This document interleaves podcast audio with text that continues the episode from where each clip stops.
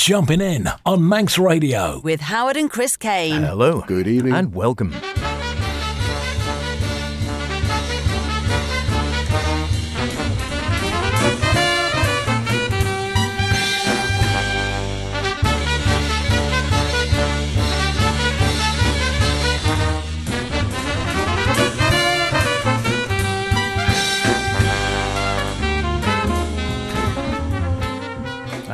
Here we are yet again on a Saturday night, 9 o'clock, jumping in the best in modern and contemporary jazz with myself, H. And me, Chris. Yes, welcome along to this week's show where we're celebrating the 100th birthday, where he's still alive, of the great Charles Mingus Jr., both a giant physically and musically. Mingus passed away just aged 56 in 1979, but not before creating the most fantastic catalogue of recordings and compositions, as well as playing with virtually all the big names in stateside jazz over the last century. So, what's fueled your bass desires this week, H? Oh, you could fill several programmes with the music, couldn't you? Uh, well, you better have a bit of the man himself, of course. Uh, so, what about some moaning from blues and roots and absolute classics? Paul Motian with a reincarnation of a lovebird, and we might uh, head out for some Mingus Big Band at the Jazz Standard. Yeah, and for me, a spirit, a mood, a little Max, a hat, and to start our celebrations, here's Miss Bliss.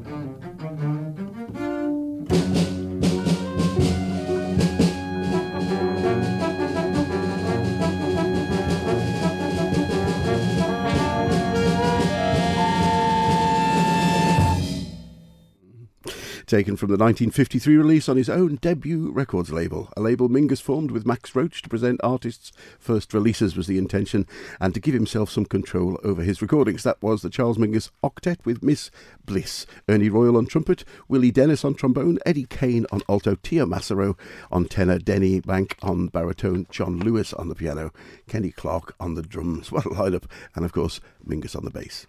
Not a bad lineup at all, that is it? It is jumping in. It's our Charlie Mingus special. A hundred years old he would have been. Uh, the great man, sadly, of course, no longer with us. A real character. Um, one of the few jazzers, I think, to have brought out a jazz album with the liner notes written by his psychiatrist wonderful. I think that was, um, I can't remember which album that was now, but uh, yes, I was almost tempted to play something from that. We're going to feature music, obviously. Anyone who's anyone in the modern jazz world will be influenced by Mingus and we've done Mingus covers. Here's one by uh, Paul Motian, uh, drummer, of course, with Bill Evans, and then wonderful groups on his own right or in his own right. This was with one of his bands from about 20 odd years back. A fine lineup as well. Don Alias percussion, Steve Swallow bass, Kurt Rosenwinkel guitar, along with Wolfgang Muthspiel on guitar as well. Unusual lineup there. Chris Potter on tenor and Chris Cheek on tenor as well. An unusual lineup, a great sound. Here's their version of Reincarnation of a Lovebird.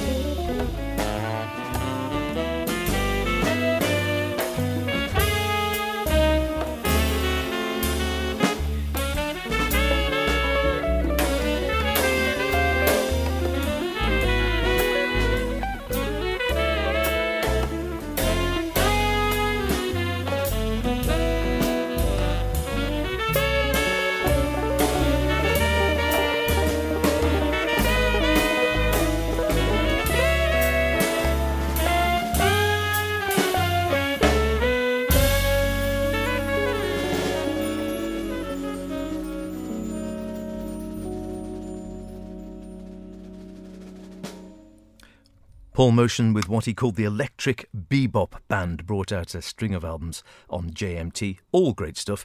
I must admit, I enjoyed his on Broadway ones most of all. I think uh, he brought about four or five albums out along those lines. I think on Winter and Winter and uh, possibly JMT as well. 1994 recorded live to two track at the Power Station in New York.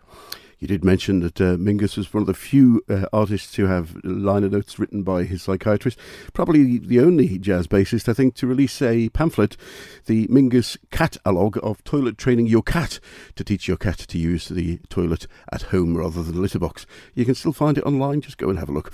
Now, there's no doubt that Mingus's influence has spread far and wide, and one French bass player who's devoted the last 20 years or so of his career to the compositions of and the inspiration from Mingus is Jacques Vidal. Starting starting out on the road in his career to music at the age of 17, he studied drums with the great Kenny Clarke, who, of course, played with Mingus, as we heard on the first track, and he then went on to study bass at the Versailles Conservatory before joining Magma, the progressive French rock band. And he then, after that, toured with Philly Joe Jones and Pepper Adams and began his fascination with Mingus from his 2007 album, Mingus Spirit. Here's the title track.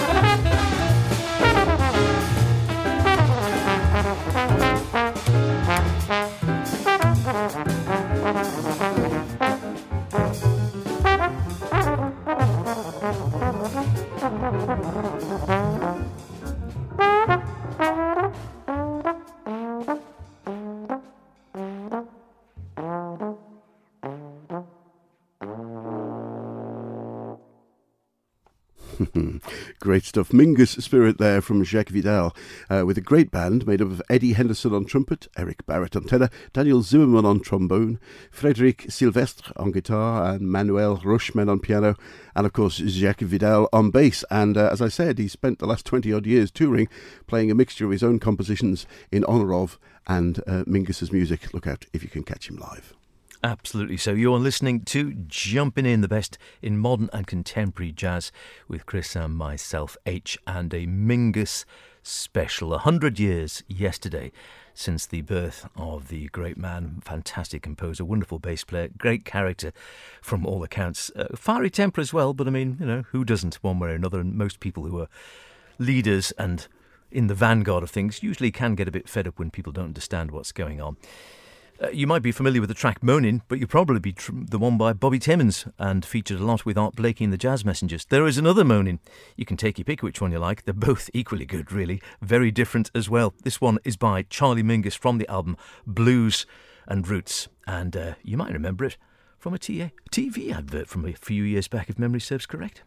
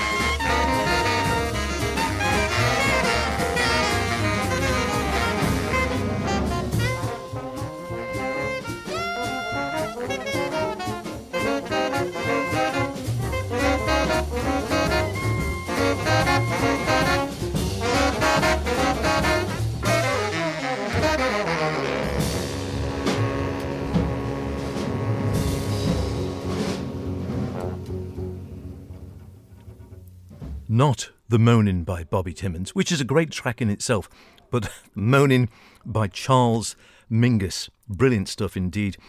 Each musician, he says, plays separate lines, simple blues lines. The solos are by Jack, Jackie McLean, Pepper Adams, and Booker Ervin. And on the album notes, Charles himself says, My music is as varied as my feelings are, or the world is. And one composition or one kind of composition expresses only part of the total world of my music. I wouldn't disagree with that. We played down to earth, and together I think the music has a tremendous amount of life and emotions. And I think you could say that of virtually all of Mingus's music. We were debating the advert as well. It was indeed a television advert. But did you get it? We eventually did after a bit of Googling, and it was. Tetley's Bitter, a Saatchi and Saatchi ad with potentially Claudia Schiffer and a small dog walking along a beach. I remember the beach. Yes. I don't remember the dog. Anyway. I don't remember Claudia Schiffer, which is a bit worrying. It's getting old. you must have been thirsty at the time. Uh, now, next from me, uh, Tijuana Moods, an album Mingus once referred to as one of his personal favourites. However, and uh, you'd be in his bad books, H, after that last introduction, the album was released and it had the name Charlie Mingus on the cover, which somewhat angered the great man who hated nicknames, and he said, Don't call me Charlie, that's not a man's name, that's a name for a horse. Nonetheless, a great album. Here's Dizzy Moods, written for, well, you guess who.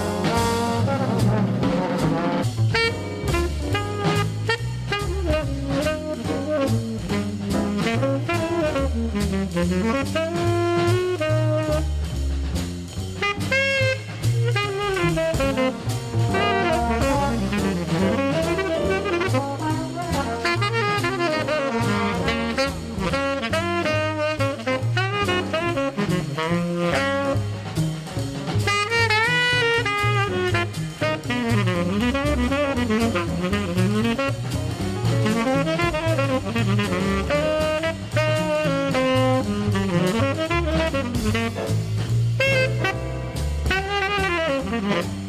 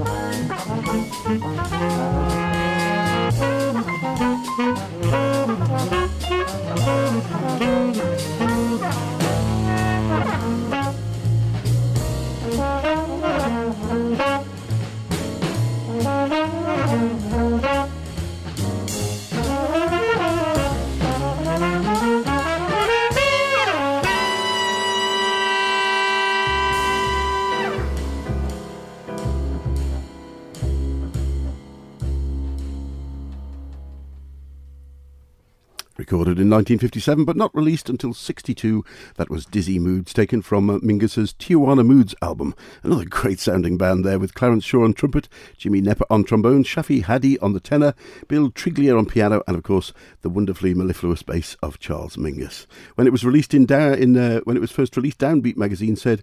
Tijuana Moods is the 1957 masterpiece on which Mingus asserts his full control over his long form chops. No argument from us there. I like the idea of long form chops, really, whatever they might Sound be. delicious. Fantastic stuff. Yeah, Charlie Mingus and his music we are celebrating. You're doing it again, he'll be And, after you, you know. Oh, well, yeah, Char- he would be after me. Yeah, I'd be haunting.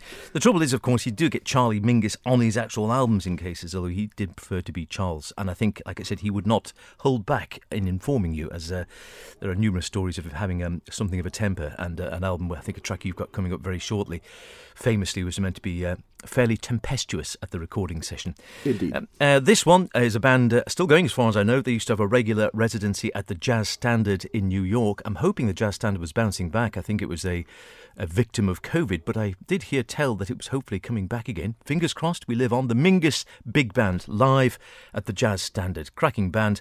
Here's their take on Bird Calls.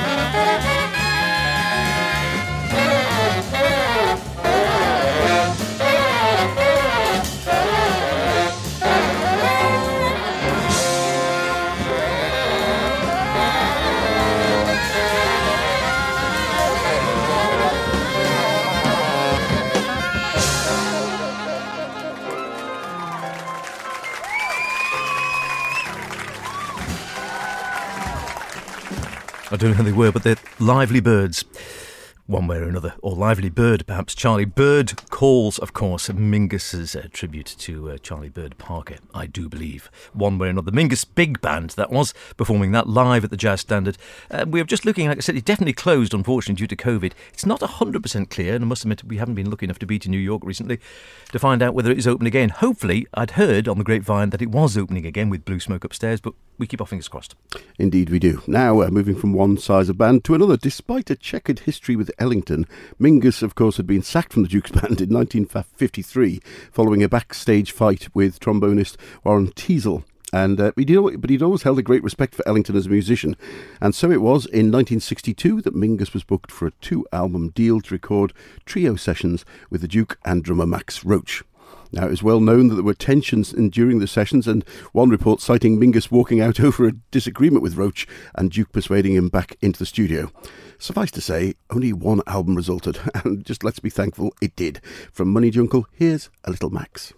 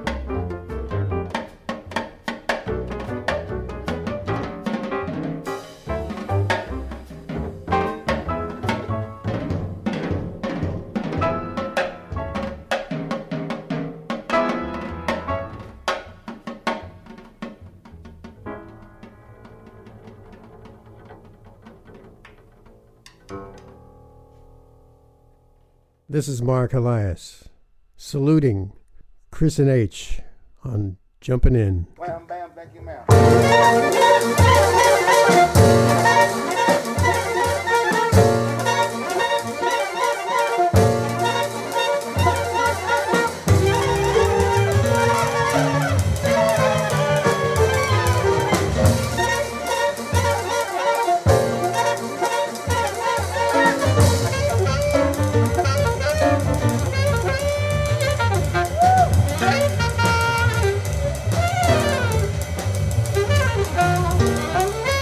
Música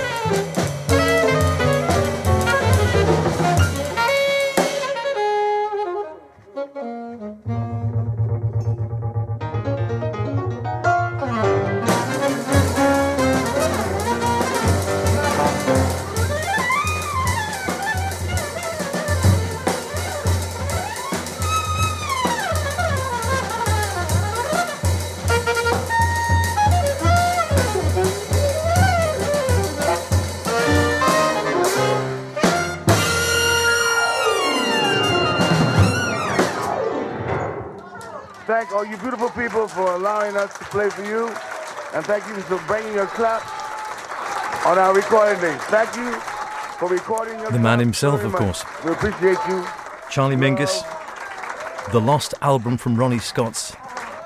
Not lost anymore. It's being brought out this very day as a 3 LP record stay record store day offering. Wonderful stuff.